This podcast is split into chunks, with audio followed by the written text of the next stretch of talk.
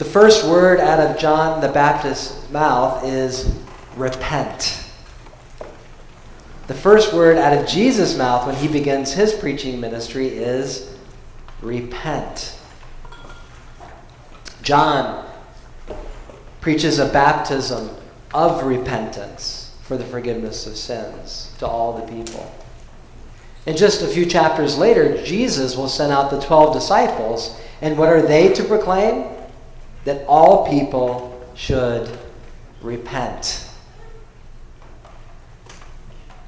When the reformer Martin Luther was translating the Greek New Testament into German, he came across this word repentance. And he discovered that it was translated for hundreds of years into Latin as do penance. It was actually mistranslated. And so repentance became something that the church told God's people that they need to do. You need to do penance. You need to buy an indulgence. You need to say 10 Hail Marys. You need to go to Mass. You need to inflict punishment on your bodies all about what we do to something to address our sinful condition. But sadly, as Luther pointed out, and I think we all can admit, that such doings of penance leave us unchanged. The word for repentance is metanoia, which literally means beyond the mind. Just as metaphysics is beyond measurable and observable science, so metanoia is beyond the mind. God invites us to change, to create new neural connections in our brains, to alter our attitudes, to turn our hearts toward God and one another to begin a course correction to our paths that's good for the soul, good for the body, and certainly good for the mind. I'm sure you've heard the old adage that you can go and sit in a garage for as long as you want, but you'll never become a car. You can put your head underneath the hood of a car, and it will never make you a good mechanic. So the people of Jesus' day and John the Baptist's day knew that just going to temple to offer sacrifices didn't make them good people, any more than us coming under the roof of this beautiful sanctuary doesn't make us good Christians. What John the Baptist is doing is actually subversive to the establishment and to organized religion. He was telling people that they didn't need to go to the temple. They could come to the River Jordan and hear a word from him.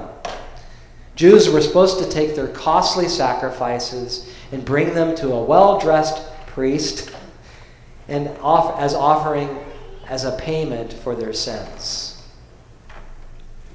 Instead, people are now going out into the wilderness to a river. They're going out to a man dressed in ragged clothing, camel's skin, to confess their sins. And he isn't receiving any payment at all. He's forgiving their sins, or rather, pointing to God's forgiveness for free. No wonder they were coming. It's why people were going out to the River Jordan. They were leaving their cities and towns to go out into the wilderness to, imagine, to meet with John the Baptist.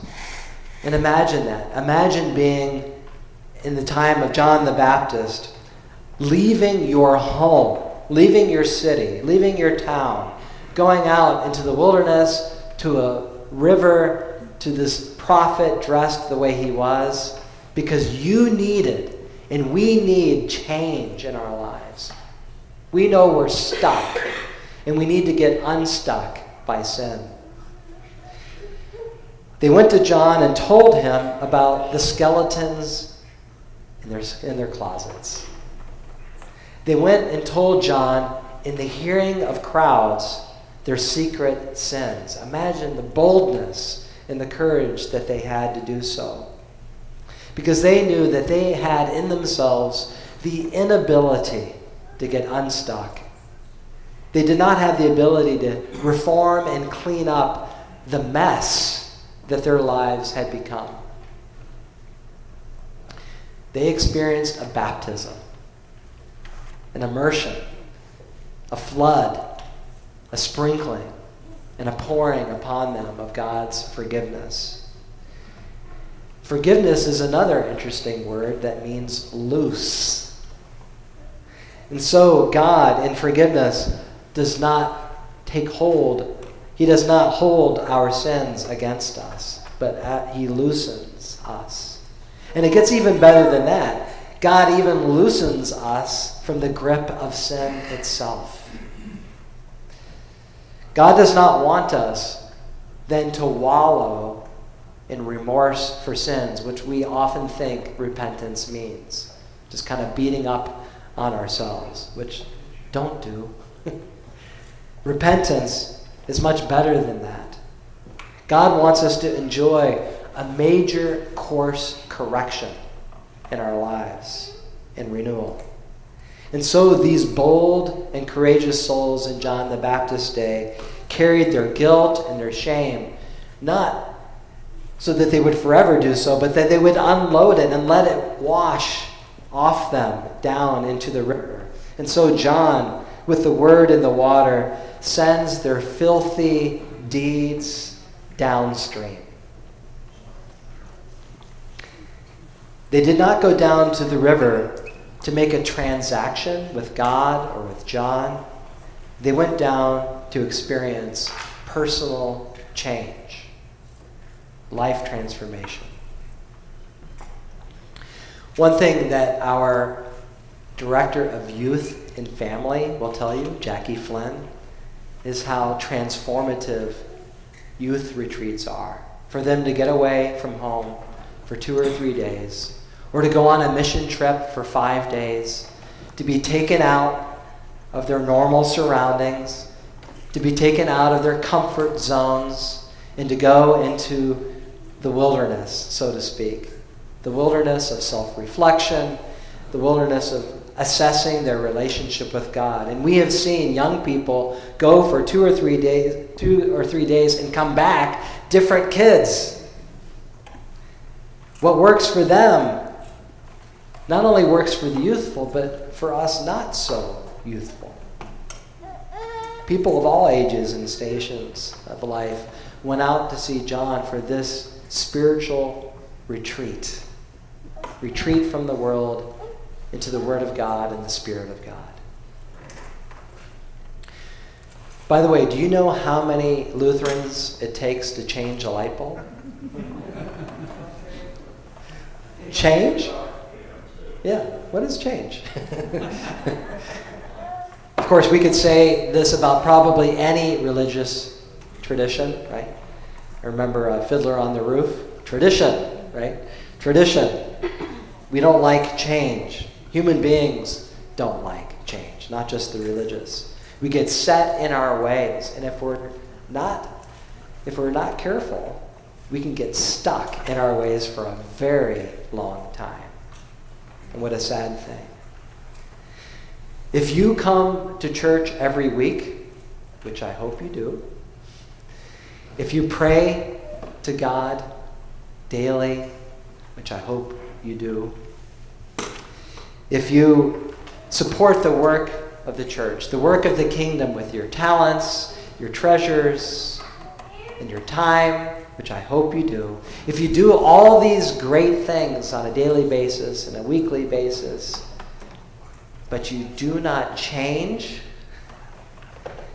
it's a waste of time. God wants us to repent. He wants us to experience life change and transformation. So these people went down into the water. These saints went down into the water to drown the old self, the old Adam and Eve. And they rose up out of the water in the hope that God would create a new person, renew their lives, a fresh start. That when they would go back to their families, back to their homes, and their communities, their synagogue, their religious community, that they wouldn't go back the same that they were, but they would be kinder people. They'd be more lovely children of God and a more loving child of God. Do you all remember paper maps? The ones that you would fold, fold out? I know it's been a long time since maybe we pulled them out. Or maybe you remember going to your computer and printing out step by step directions to where you wanted to go. This is the era, by the way, before smartphones. Maps were very helpful in letting us know the right path, how long to stay on a certain road, when to take the correct turn. But they're not so good sometimes when we get off the right path. And that's where Jesus comes in. Where John's baptism is a baptism of water, but Jesus is a baptism of the Holy Spirit. Jesus is like GPS satellite navigation. He sends us the Holy Spirit who tells us when we get off the wrong onto the wrong road, when we take a wrong turn. The Holy Spirit prompts us to make a course correction. It tells us to repent, to turn around, to take a U turn, and to go back to the, the good road, the road that is narrow, that leads to eternal life. To turn our hearts, to turn our lives around to the path of peace and the goodness and love. And it's good for us, it's good for our neighbor, and it's good for God. John's promise is that when Jesus comes, he will not just baptize with water, but with the Holy Spirit. In other words, change will happen. God will ensure it through Christ, with Jesus. And it's not just behavior modification. We truly become better versions of ourselves, more true to ourselves, the way God created us to be. Jesus transforms our very core by sending the Holy Spirit into our hearts. The Holy Spirit warms and tenderizes our hearts to love others more as Christ has loved us. The Spirit revolutionizes our thinking so that we would have the mind of Christ. This change is not just from the outside in, but from the inside out just as only the Holy Spirit can do. Jesus goes to the root of our being to loose us, to loosen us from the grip of sin and our stuckness apart from Him. And the Holy Spirit recreates in us the image of Himself. So we have the image of Christ. That is who we truly are when we repent.